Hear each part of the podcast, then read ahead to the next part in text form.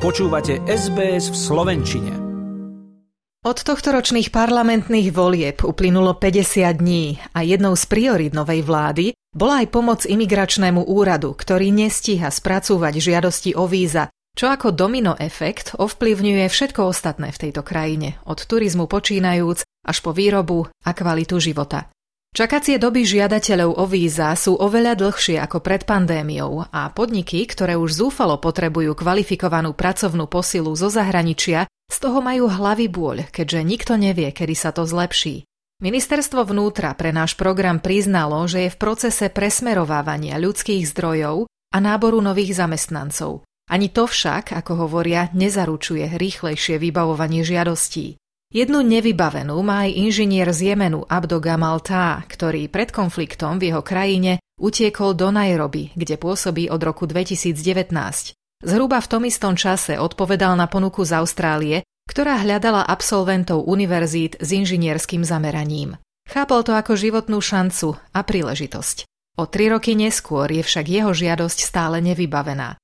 Hovorí, že nechce byť pre austrálsku ekonomiku príťažou, Práve naopak, mohla by mať z neho úžitok. It is a golden chance. It is a golden opportunity, right? At the end, it's not something that we are being a burden on the Australian economy or the Australian community as far as we are going to be a benefit. Aj keď Austrália zúfalo potrebuje inžinierov, Abdo je podľa jeho slov držaný na váškach, zatiaľ čo by mohol pracovať.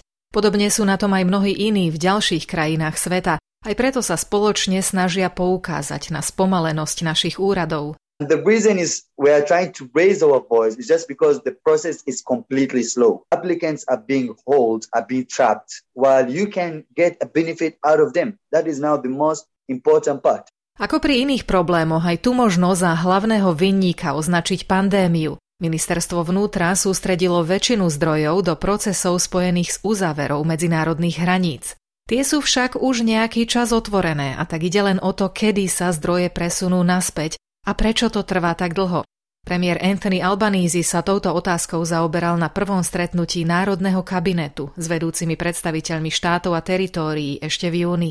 Je to podľa neho niečo, čo treba urobiť a čo bude mať okamžitý efekt. We have put people from other duties into trying to clear the visa backlog. That clearly is something that's required, is necessary, and is the easiest way to make an immediate difference. Hovorca ministerstva vnútra pre SBS News povedal, že jeho kabinet momentálne vyrovnáva kapacity ľudských zdrojov presunom zamestnancov z iných oddelení ministerstva a pohraničných síl. Sú tiež v procese najímania nových zamestnancov, čo by mohlo urýchliť spracúvanie aspoň tých žiadostí, ktoré boli vládou označené ako prioritné. Tie ostatné však, ako pripomínajú vedúci predstavitelia austrálskych štátov a území, sú prekážkou v riešení chronického nedostatku kvalifikovaných a zručných ľudí zo zahraničia.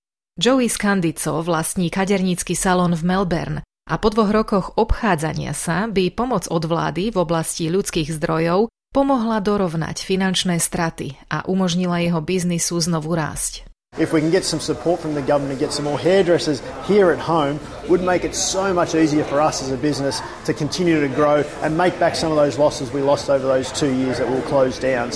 Sektorom, ktorý trpí rovnako, je poľnohospodárstvo. Prezidentka Federácie austrálskych poľnohospodárov Fiona Simpson hovorí, že pre farmárov je extrémne frustrujúce vidieť, že niekto chce prísť do Austrálie a pracovať tu, ale musí sedieť doma niekedy aj niekoľko mesiacov, iba preto, že úrady nestíhajú spracúvať víza.